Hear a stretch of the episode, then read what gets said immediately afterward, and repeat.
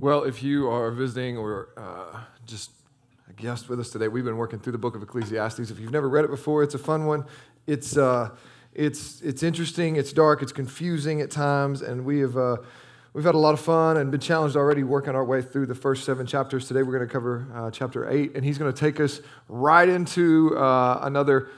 Um, controversial and, and difficult topic, but one that is really relevant. I told you from the beginning that this book is, is, is super uh, like earthy and like how do we actually live? And, and it's going to really rubber meets the road stuff. And, and so if, if you're unfamiliar with the book king solomon is the presumed author and, and uh, is one of the um, if not the uh, richest and, and most powerful kings to ever rule. He certainly was the wisest man outside of jesus christ to ever walk the earth. And, um, and, and he spent some time walking with the lord in his young age. And then he spent a lot of years away from the lord and, and um, really indulging his flesh in whatever he um, wanted to try.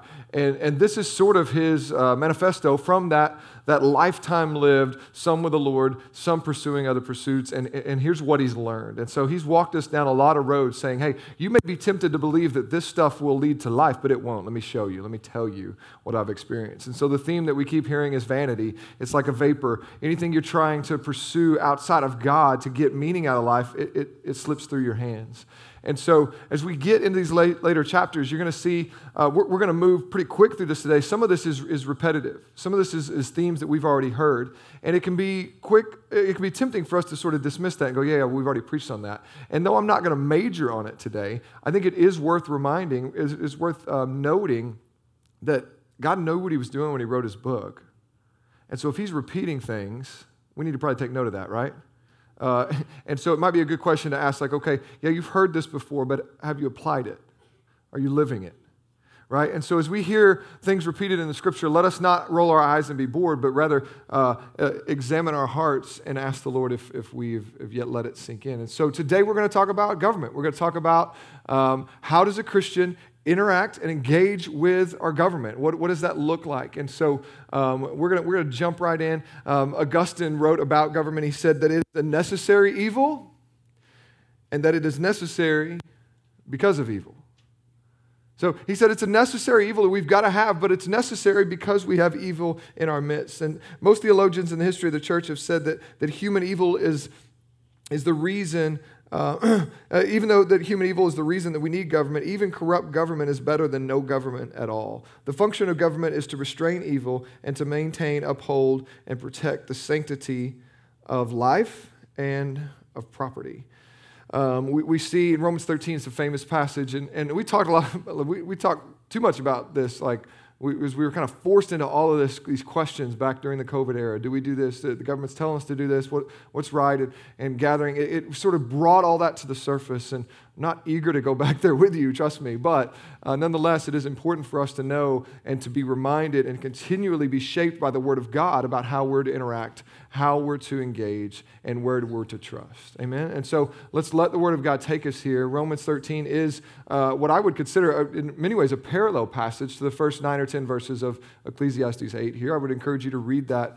Um, uh, later. We'll reference a couple portions of it today, but, but it's a famous passage and it says, uh, Let every person be subject to the governing authorities, for there's no authority except from God, and those that exist have been instituted by God. So, what's he? He's saying right off the bat, and we see um, Solomon is echoing that hey, obey the king's command, right? Why? Because kings and, and governments, it really it, it doesn't matter which form these governments take, and that's really hard to swallow at times but, but uh, because we have, we have Daniel even lamenting the, uh, the, the evil that the kings he served under um, were putting into place. And nonetheless, while uh, naming and lamenting this evil, saying also that, that God has put them there, and therefore we honor them rightly. And, and we see that a couple different times in the book of Daniel we preached through um, a, a, year or so ago. He says that's God who removes kings and sets up kings. The Most High rules the kingdom of men and gives it to whom he will. So God puts governments in place for our good and to restrain evil. Okay? Like, and so it is actually like that's that's what we see from the beginning is that God has put these governments in place, whether it is a democratic republic, whether it is um, you know an actual monarchy, or whether it's communist regime. Like God has a plan, He's doing something, and He, is, he has put them there. And, and if you remember, if you were here for the book of Daniel, we see that sometimes God allows these nations to rise up under evil um, leadership to accomplish His purpose in a greater scheme that we can't see on the ground. We can't see, because we're, we're just faced with the trees in front of us, we can't see the, the, the, big picture of the forest. And so we have to keep that in mind and keep that in submission. And, and we, as Christians here in America, have a unique place of privilege and opportunity uh, where we get to influence our government and, and we get to rule ourselves, if you, if you will, right? To, to the degree that this experiment is, is working. It's a really beautiful moment that we get to live in. And it would be wrong for us to not steward this opportunity rightly. Okay? So it's not wrong for us as Christians in America to, to engage with our political system, to engage with those in government, because he's like we, we've been given this privilege and this influence, and, and much the way that the Bible says, hey, when God gives you money, it's not wrong that you have money, but you should steward it rightly.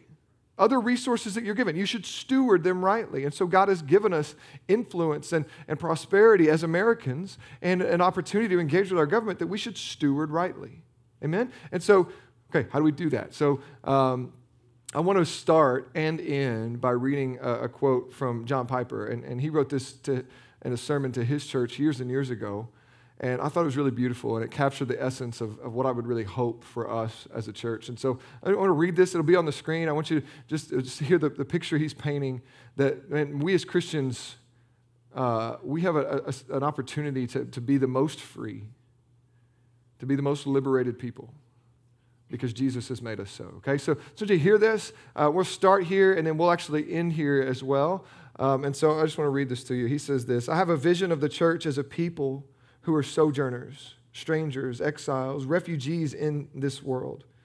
A happy, peaceful, loving people who swear allegiance to a foreign king, Jesus Christ, and to no other. A people who reside in every nation, but whose all determining citizenship is in heaven from which we await our King and Savior, the Lord Jesus Christ. I have a vision of the church as the freest of all peoples in the world, free from fear and greed, because the kingdom to which we belong cannot be shaken, as Hebrews 12 says, and because our true fatherland is in heaven. As Hebrews 11 says, and the city of our destiny has God for its builder and its maker, Hebrews 11 again. And I see the church as a free people because our minds are not conformed to this age, but are transformed by the mercies of God. So that we are not enslaved by fashion or fad or any form of covetousness. I have a vision of the church which is with strong desires, not shaped by the persuaders of this world, but shaped by the messages coming from the fatherland. Oh, for a church with a single and radical allegiance to the King who said, My kingdom is not of this world. All right. How do we get there? How do we, how do, we do that?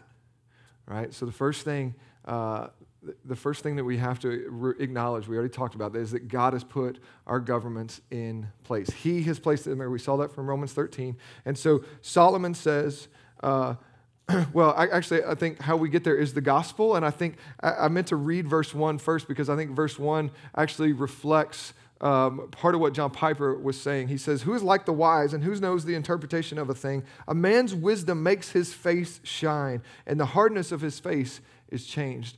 Um, I, I just paint this picture of wisdom has this um, impact on us that transforms us into uh, a soft hearted, um, really even a kind faced people. In the midst of, listen, think about the cultural landscape, particularly in terms of politics.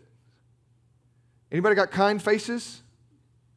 No, like we're all trying to tear the other side down, right? It is, it is 100% like it, it's not about what we're for and what's actually good for people. It's about how the other side is, is completely wrong and devoid of any logical thinking and devoid of any humanity, and they must be destroyed at any cost. Like it's this polarized and, and, and frankly, really toxic environment that we're, that we're in, this tug of war between the right and the left. That, and, and, and and man, it's harsh. And, and you could see that. I don't have to explain that. You could just see that in our, in our world. And I think it's worse on, on TV, right? As I actually talk to humans and people, right? We're not as divided, I don't think, as, as what um, many narratives would want us to believe. But nonetheless, there is a harshness that goes on. He says, uh, Solomon says, when you're wise, when you actually have a, a worldview that is shaped by God and a fear of God primarily, then, man, we become a people who have a light about us.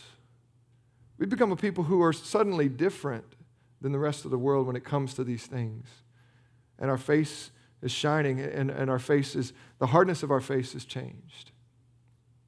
So that's what we should long for. How do we do that? Well, he says, uh, first of all, verse 2, he says, keep the, keep the king's command because of God's oath to him. Now, this is one of the, the verses that has the most variations as I check different translations and different commentators. There's a lot of uh, different ways that this is phrased, and I think it, it, it can sound like it's saying uh, maybe uh, slightly different things, but I think it's the same thing in, in, in different ways. The, the, the, big idea is that God has put, as we saw in Romans 13, God has put these kings and these rulers in, in their place, and so we obey them out of an obedience for God. That, that when we obey our government and submit to its laws, that we're actually honoring God. That, that God has put them there, and so as we submit, we're actually honoring God. So my, my translation, ESV, says, because of God's oath to him, uh, yours might say something like, because you made an oath to God. And so in these uh, times, whenever nations would receive kings, they, they would come together and, and, and, and, make an oath together that they were going to honor that king, right? And, and so he's talking to a, a people and protect, uh, perhaps even people in his close, um, you know, uh, service, even as the king. So this is interesting. It's written by the king about how we should interact with the king.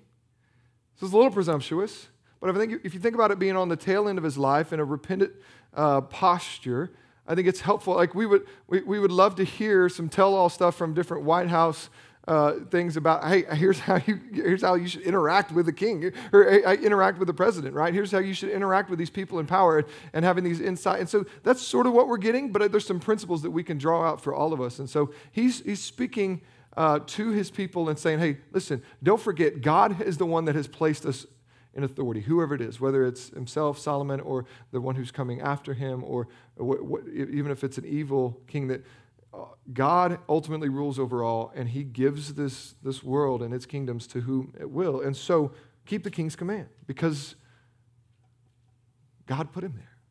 All right, so that's, that's the first step. We honor the government uh, uh, uh, and their authority as a part of our obedience to God. The theme throughout Scripture is that God's put government and rulers in place by his divine appointment, right, for our good and to hold back um, the evils of humanity. It's, it's generally good for us. We see in verse 5 whoever keeps a command will know no evil, uh, no evil thing and, and is and the wise heart will know the proper time and the just way right? It's generally good for us when we obey the law. Like it, you know it, it's, it's there's no reason for you to it, it, doesn't matter how stupid you think the speed limit is like just obey it right? Like it's good for you. It, it's not gonna it's gonna keep you from getting harmed in multiple ways. It's gonna keep you from receiving the punishment is there. God has given the, these these authority the government authorities the, the power to wield the sword and to dole out punishment. And if we don't want to receive that punishment we, we, we simply obey and submit, right? Okay, so, so that's the first thing we have to, to keep in mind. But immediately you, you're starting to have questions, I'm sure. Like, what about this and what about that and how does this work? Is this a blanket command to obey under any circumstances or are there exceptions? And, and I think that, you know, the Bible allows for what I will call sanctified resistance or sanctified rebellion to governments at, at certain times when necessary. Um, we could put it this way it is right to resist what God It is right to resist what God has appointed in order to obey what God has commanded.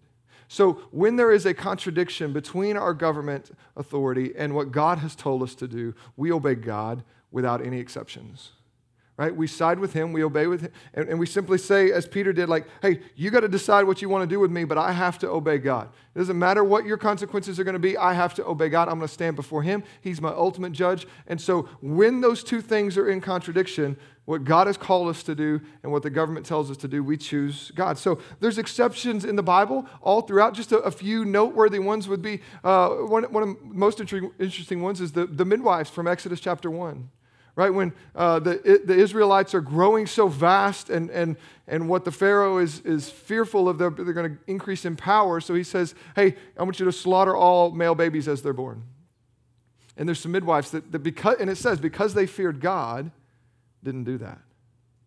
And we know the story of Moses that comes from that. And, and, and then we have, uh, we have Daniel and his friends. Uh, the book of Daniel's famous for he and his friends, Shadrach, Meshach, and Abednego, standing up against evil uh, commands from the king and saying, No, we, have got to worship God. It doesn't, you got to do what you got to do to us. Throw us in the furnace if you must, but Uh, we, have got to obey our God. We, are going to pray to, to God and nobody else. It, it, doesn't matter what you do to us. And, and so we have those examples. We have Peter and John in Acts chapter 4, right, where they're preaching the gospel and they're told to stop preaching the gospel. And they go, hey, we can't do that because that's what God told us to do. You do what you got to do. You do what you got to do, but we're going to keep doing what we have to do, and we have to do what God has told us to do. We see Paul uh, consistently take the, um, the punishment that comes from the local government, being locked up in jail, being beaten and flogged because he is obeying God and not them. So we see Jesus himself doing similar things. Like it, it, it, it's, it's, it's a relative command, but it's one that we don't want to run too much with that relativism. We need to make sure that we're entering into it with wisdom. Okay, so how do we do that, right? Um, uh, here's, here's just in, in summary the big idea about government. Here's what we need to remember there's no authority except from God. So even the greatest human ruler should humbly confess uh, that, that he is where he is, or they are where they are by virtue of God's sovereign appointment. Okay, it doesn't matter if they do that or not, God has allowed them to be there. Uh, next, some rules uh, and governments are good and some are bad. Some governments reward the right and punish the wrong, as we see him mentioned later.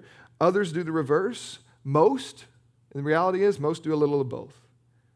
Therefore, the demand uh, for subjection to governments is relative, it's not absolute. It depends on whether the demands of the government authorities require us to disobey Jesus. If they do, we will not be subject at that point, but we'll say with Peter, we must obey God rather than men. We will oh, honor God above the state. So how do we do that though? Okay? I think we're all like we're all probably like, yeah, like we're in. Like we're American, we're Protestant Americans. We're ready to rebel. Give us the give us the place, right? How do we how do we hold this intention where we're supposed to be subject or be, you know, live in subjection and honor the Lord? How, how do we do that? Well, Solomon say it's going to take wisdom. It's going to take wisdom. So we're going to blow through the rest of this uh, fairly quickly with some principles for interacting with the government. The first one we're going to see, verse 3, is pick your battles. Pick your battles. It doesn't, he's not saying that you shouldn't interact for change or engage or advocate for change, but pick your battles. He says, don't be hasty to go from the king's presence. Don't be hasty to get a new king. Don't be hasty to just leave and give up, but rather, to, and, and, but he also says, don't take your stand in an evil cause. Because the reality is the king's going to do whatever he pleases. So, so don't just rebel for the sake of rebellion. Okay? Because some of us, that's just what we want to do. Like we, we have this nature in us where we're eager to rebel, right? And we're eager to, to, to make it clear that we're not going to be ruled over, that we're going to honor God above, you know, man. And so we're looking for any little battle to fight. He says, don't, don't, don't be that person. Don't be eager. And don't take your stand just for the sake of taking a stand. And don't take your stand in a cause that perhaps isn't a close handed issue that really, it's not a hill you need to die on, in other words, right? Again, because we're American. We're children of a revolution, because we're Protestant, right? We're, we're people uh, that, that have rightly uh, moved out of a system that was oppressive to the truth and to the flourishing life that God has for us. We have this in us. It's a part of our DNA, it's a part of who we are as a people. And I'm not, I'm not saying those are bad things, but I'm just saying we have to remember that not every, like, it's not always a season to protest. It's not always a season to rebel. It's not always that time. So we, we have to, to, to make sure that we are prayerfully, humbly picking our battles, choosing our hills to die on. So if we must resist, if we must engage, then make sure it's a closed handed issue that's worth our resistance and that will honor God. Okay? And, and, and listen, I'm not interested in rehashing all the stuff from two and a half years ago, but that gave us some examples of okay, are these closed handed issues that we need to that we need to, to resist the government on, or that we may disagree, do we go ahead and, and do it? Like, so we, we've lived it, okay? We've, we've gone through that and we've seen people be divided. We've seen churches be divided. We've seen churches move, uh, like people leave their church because of what their church did or did not have them do through all of that.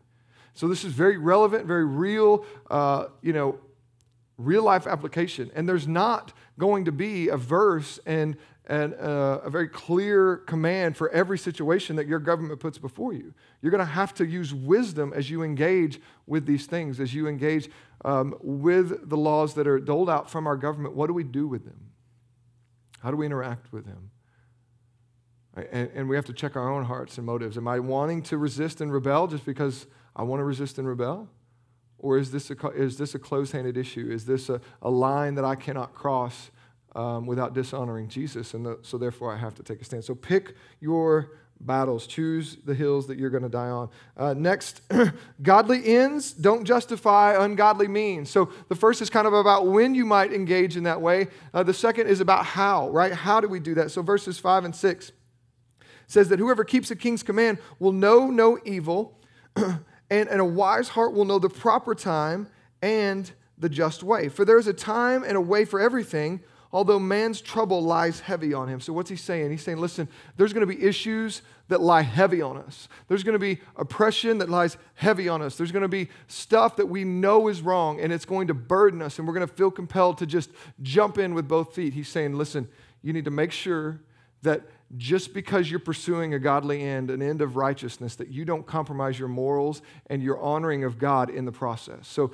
so it, godly ends don't justify ungodly means.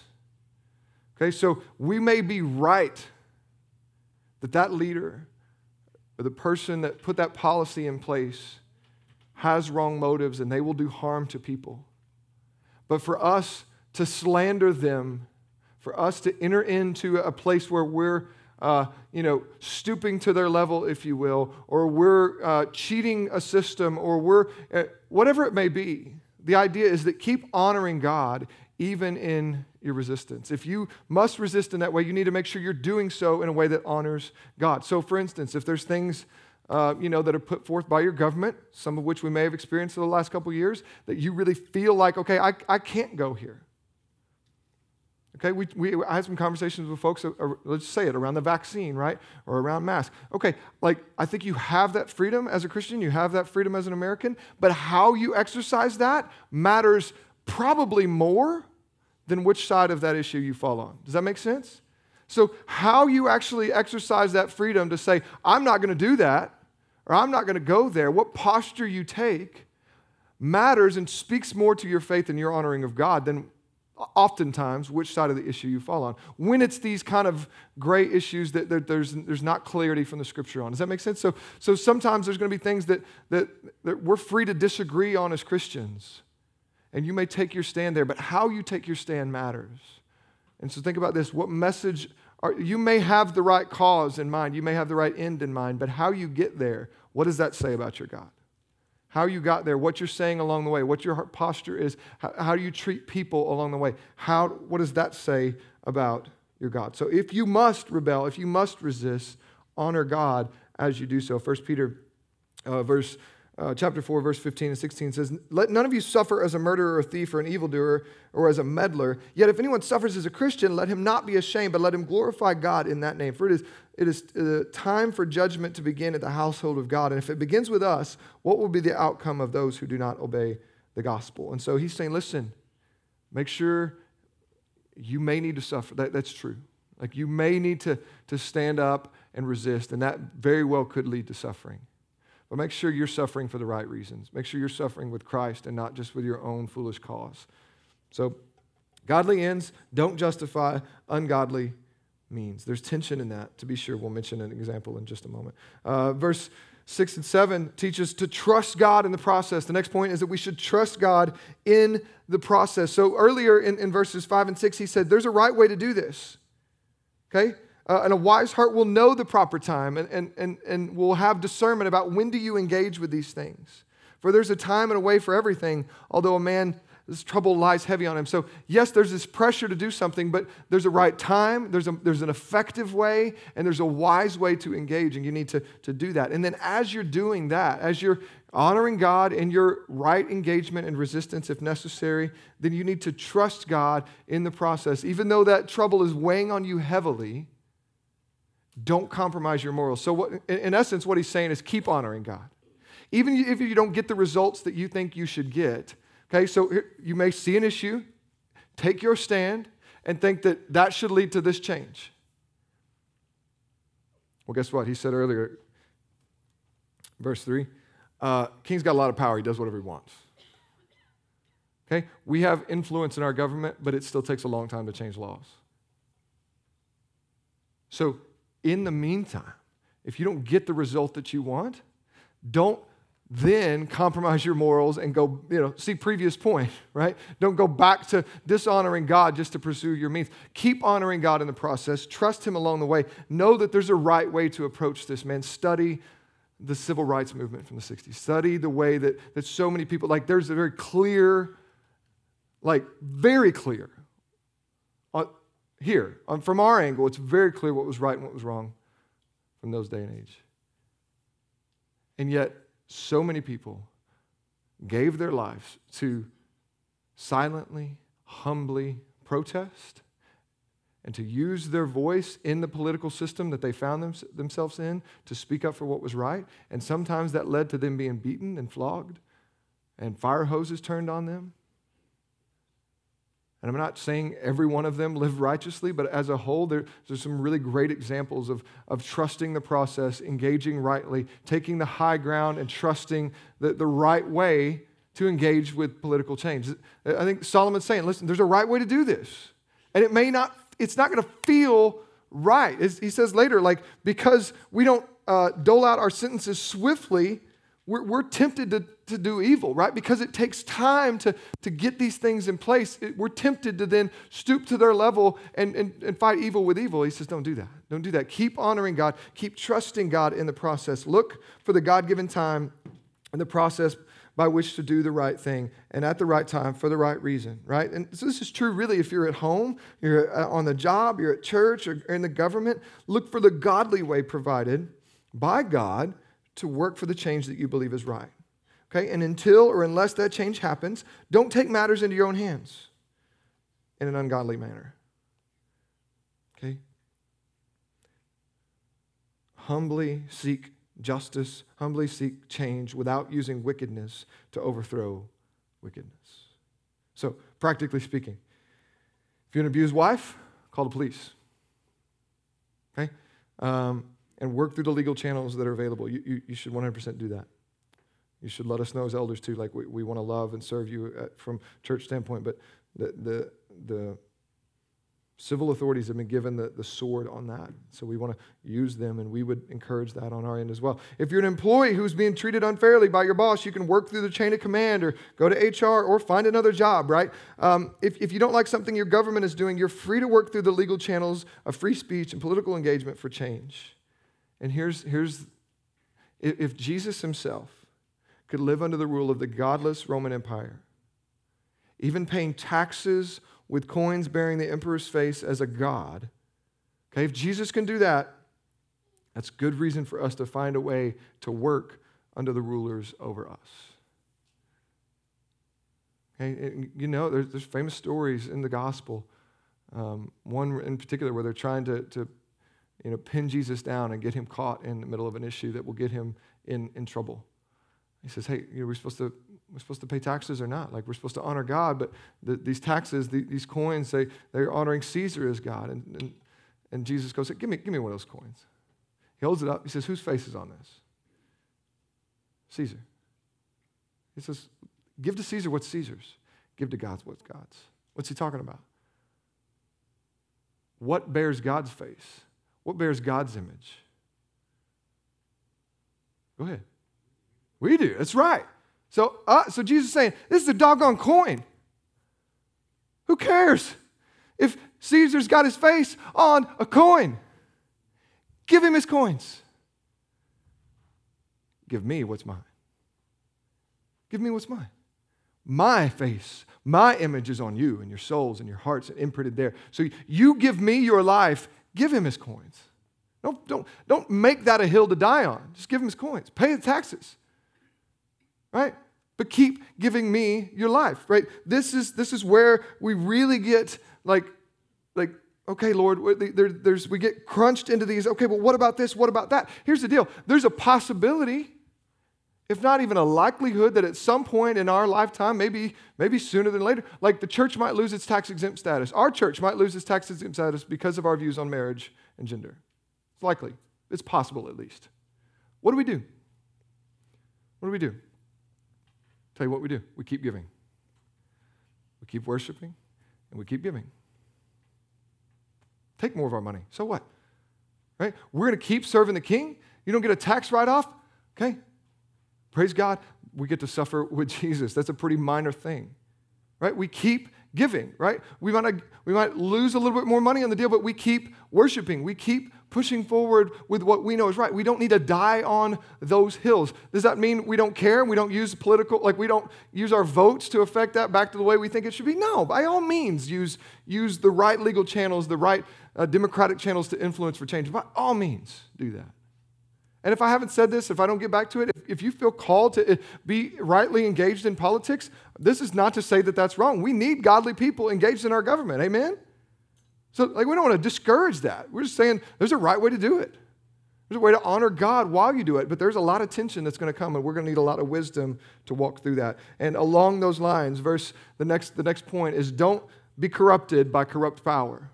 Don't let corrupt power, don't be surprised by it, and don't let it corrupt you. So, verses 8 through 11, he says, Listen, power corrupts oftentimes, and it's going to lead to some hard things, and you're going to want to rise up and meet that evil with evil, but don't, don't do that. Verse 8. He says, No man has a power to retain the spirit or, to, or power over the day of death.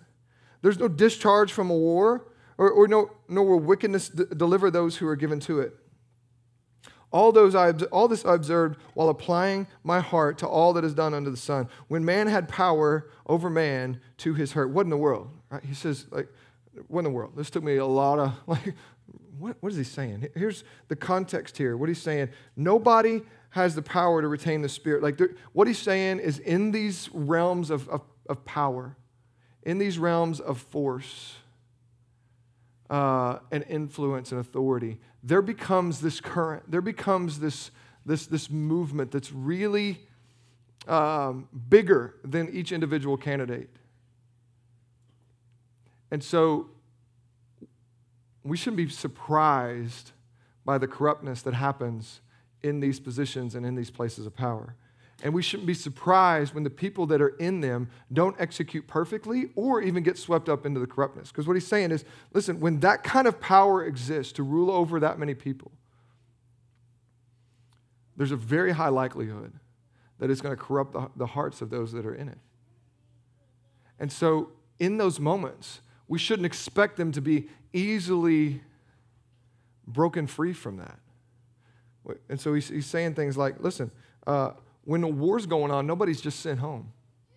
There's no discharge from, from war. Like you might get discharged from the army when, when there's peace going on, but like, no, no, there's the thick of a battle. Like we need, and so there, there's no exit ramp, is, is kind of what he's saying. And nor will wickedness deliver those who are given to it. So people that have stepped into this place of, of wickedness, if they've stepped into politics or power or government uh, for their own wickedness, man, we got to understand that that's a stronghold it's only going to be broken through prayer and, and the Lord showing up in their life. Like we, we, and so we have to have that in view. And man, I think that partly informs why we're supposed to pray for our leaders. Is knowing that they're going to be gripped by these, these temptations, these opportunities. Um, and so he's saying, listen, there's, there's not a lot of exit ramps toward righteousness from these places of power and influence. It's a very real draw that goes on there. So we, we can acknowledge that, we can not be surprised by that, and then we can guard our own hearts from being drugged into that. Okay? Uh, there's a story um, of da- King David. Um, and, and if you know the, the narrative of, and the trajectory of David's life, he's, he, he's, uh, he's anointed as king. Uh, he'll be the next king as a, as a young man, but then there's seven years before he, he actually uh, takes the, the throne. And in those seven years, some crazy things happen. He kills Goliath, he gets a lot of popularity, and the king that's in power, Saul, gets really jealous. Again, power corrupts. He gets really jealous and he gets really fearful that David is going to take his power. And so Saul turns on David. Even though David has done all this for the good of the kingdom and has helped Saul's cause, and David himself isn't after Saul's throne, right? He, he's, he's in a position of humility and just letting the Lord guide his life, but, but Saul turns on him. And Saul sends um, armies after David. And David ends up living his life, though he's been anointed by God as king, uh, he ends up living his life in caves, hiding with his men, and that's not a fun life. Right? That's not just a good long camping trip. Like he, he is, is, is anointed as royalty, but he's living in caves. And there's two occasions where David could have taken Saul's life. One of them is quite comical. Dave, uh, Saul has stepped into a cave to pop a squat and relieve himself, and uh, David's got the drop on him. Like he's right there. And David's men are like, hey, hey, there, you can kill him. You, you got this. And David goes, I'm not touching the Lord's anointed. That's not my place. Yeah, the guy's a whack job. He's evil. He's hunting me. But that's God's man, and I'm not touching him. So what does he do? He sneaks up behind him and cuts a little bit of his cloak off. Just to show him later, I could have, I had the drop on you. I could have killed you. But I didn't right? This is a great example of how we don't let corruption corrupt us. We don't let evil uh, in positions of power corrupt us, right? Like we, we stay in a posture of humility and service, right? And so it's a beautiful example. It's really hard. It's easy to talk about, it's easy to cheer David on, it's, it's difficult in the moment. Uh, next point recognize the limits of government. Even the best of governments recognize that they have uh, limits. Um, verse 14 says there is a vanity that takes place on the earth, and there are righteous people to whom it happens according to the deeds of the wicked. We looked at this last week. And the wicked people to whom it happens according to the deeds of the righteous. And I said that this is also vanity. He's saying, I've observed all of this, and a lot of times, there, like sometimes there's, there's leaders that honor the right thing, and sometimes there's leaders that honor the wrong thing, and people who are righteous and have given their life uh, for, the, for the good end up being treated evil, and, and people who have who've done evil end up getting rewarded by that. And so uh, governments are, are in place to restrain the movement of evil, to keep us from totally destroying ourselves. But the reality is, even the best of governments are limited in what they can do. And we need to re- remember that and, and understand that people will use their power to hurt others. Even though God has put government into place, it won't be perfect. Okay? Spoiler alert doesn't matter how the next election goes, it will not lead to utopia. It's not going to happen. Okay? Um, getting the right person, right person in the White House, it, it can make a difference, for sure. Right? They can do a lot of good, they have a lot of influence there. But we need to have right expectations about what they can and cannot do, and operate wisely with those realistic expectations of what power can do. And keep that in mind. Okay, so we just need to go in eyes wide open and not be duped into thinking that, that this next candidate is the Messiah. No, Jesus is. And he's given us these, these people in power to do their job. But man, they have their place, and the church has its, and we need to make sure we're focusing our efforts rightly. Verse 12 and 13. And then we trust God in the process earlier. We need to trust God in the end as well. Verse 12 and 13 says, Though a sinner does evil a hundred times, well, let's start in verse 11. He says, Because the sentence against an evil deed is not ex- executed speedily, the heart of children, uh, heart of the children of man is set to do evil. He's saying there's tension of when we don't see justice play out the way we want, we're tempted to do evil. Though a sinner does evil a hundred times, it prolongs his life, yet I know that it will be well with those who fear God because they fear before him. But it will not be well with the wicked, neither will he prolong his days like a shadow because he does not fear before God. What's he saying? He's saying, listen, I, I know that there's going to be, it's going to look like the evil have prospered, it's going to look like they've gotten away with their deal. You got to trust God that he'll dole out justice in the end. Right? So, though an evil does evil a hundred times and prolongs his life, I know that it will not be well with those. Psalm 73, we referenced this a few weeks ago too, the Psalm of Asaph, where he's observing all, like he's trying to honor the Lord and life's not going great for him and he's in this depression uh, and he's looking at the rest of the world and he's going, listen, they don't, give, they don't give a rip about God and they seem to be getting blessed. Their life's going great. And it's, it's causing a depression. Sport, like, pro tip, that's what Facebook does to you. That's what Instagram does to you. Okay? Leads you into this place of depression because you feel like your life's going this way, not so great, and you see everybody else's highlight reels, and you think, oh man, my life's terrible. Asaph can relate. Read Psalm 73. And, here's what he says I, I, he begins to get really frustrated. He begins to get really down. He, think, he considers walking away from the Lord, but then he says, and then I considered their end. Then I considered, how's this going to end for them? And how's it going to end for me? And Solomon says, Listen, it will not go well. You may think it's going well for them now, but I'm telling you, those that fear God, that's who it's actually going to go well with. Verse 13, it will not be well with the wicked on the last day. God will handle justice. They will not live forever in prosperity. God will put them in their place. He will dole out justice. Hell is awaiting those who don't receive their justice on this side. Like God has this. We need to trust Him for the end. One day there will only be one throne. One day there will only be one ruler that sits on that throne. And one day every single knee will bow before that throne. And His name is Jesus. His judgment doesn't need to be questioned. His judgment doesn't need to be considered. It doesn't need to be helped by us because on that day, justice will be served both to the rulers who failed to serve it in their place. They will get their judgment. And to those who appear to have gotten away with it here on earth. So you don't need to vindicate your cause, your belief, or your candidate. We do our, our best to seek justice in ways that we can right? That doesn't get us off the hook from doing justice and engaging in the political system. No, we, we should still do that. But we do it while keeping our heads because we trust that God has the end. We don't have to lose our minds over what happens now because we trust that God will make it right in the end. That's a theme throughout, throughout Ecclesiastes as well. Is consider the end, understand how this ends, and that will inform how you live in the present. Okay, lastly, don't let politics dominate your life. Okay? Don't let politics dominate your life. Verse 14 says, There's a vanity. There's a vanity to watching Fox News or CNN all day. There's a vanity to it. Don't let it dominate your life. There's a vanity that takes place on earth. There are righteous people to whom it happens according to the deeds of the wicked. There are wicked people whom it happens according to the deeds of the righteous. We've seen this. He's already been there. Here's, his, here's what he's saying that stuff's going to happen. It's never going to be perfect. It's always going to be hard. So here's his advice I commend joy. Well, which, which political side are you on, Solomon? Which station should we watch? You're a Fox News guy? You're CNN? Huh? What is it, Solomon? He says, Joy. I recommend joy.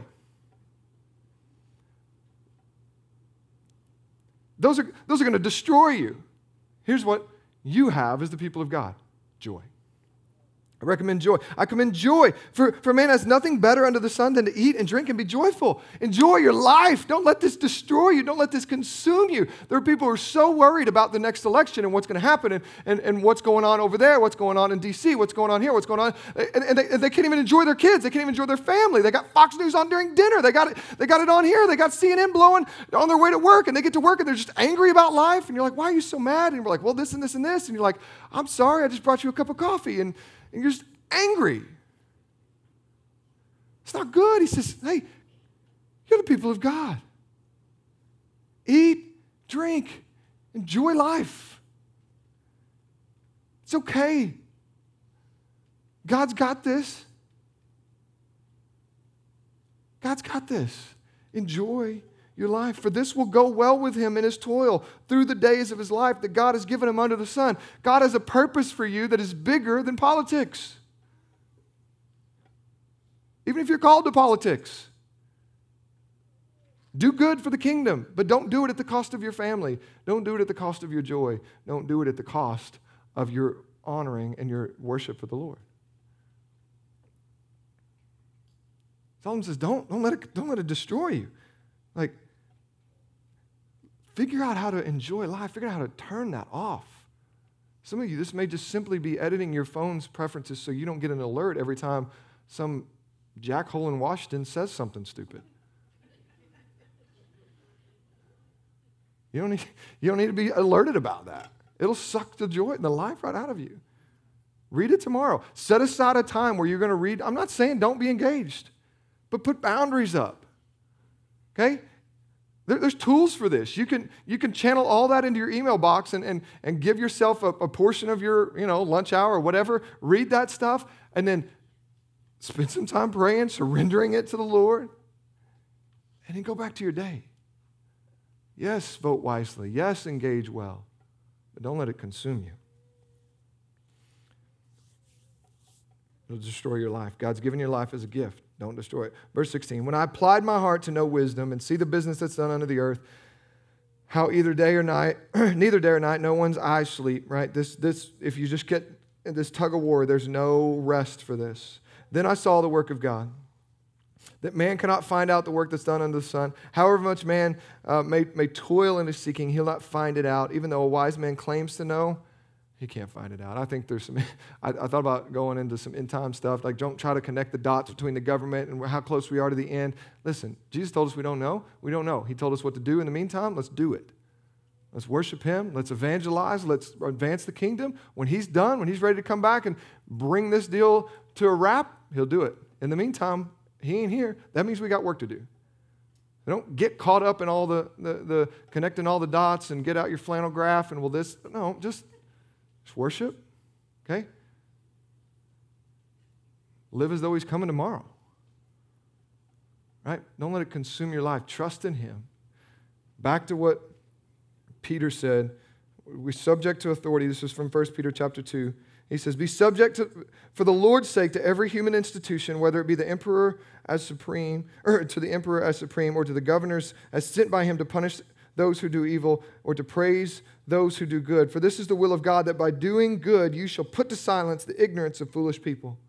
We should be, this is written to the church. We should be a people who rightly engage with our government, and as doing so, it causes other foolish people to go, hey, they don't seem to be as crazy as the rest of us. What's going on there?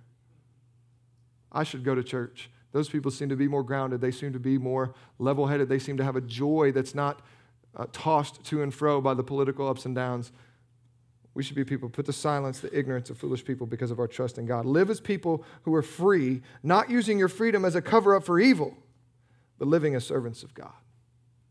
Don't use your freedom in Christ to actually be full of nonsense online or in the political realm. Use it to be servants of God. Honor everyone, as Peter says. Honor, honor everybody. They're all humans.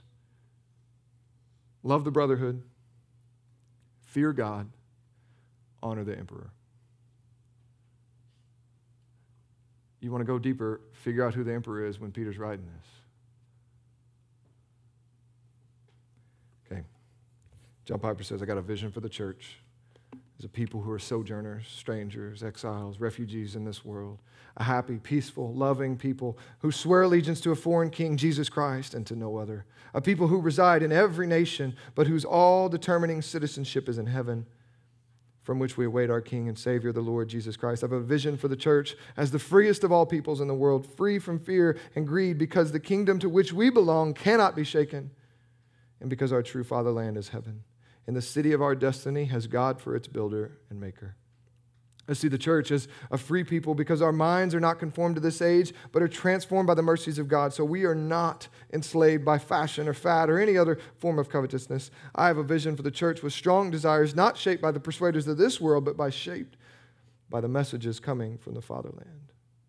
Oh, for a church with a single and radical allegiance to the King who said, My kingdom is not of this world. Listen, the only way to rise above this stuff is the gospel of Jesus Christ. Jesus has made a way for you to inherit a kingdom that cannot be shaken. That's what we celebrated in communion earlier, that Jesus gave himself for you and I. The gospel is what gives us a light load that doesn't wear us down and crush us into the dirt like the world's burdens do. Jesus takes that from us and gives us freedom, gives us life. You can have that in Christ. If you don't yet have that, man, that's the biggest offer that we can have for you. That's the big E on the eye chart. We want you to know that that is where we start.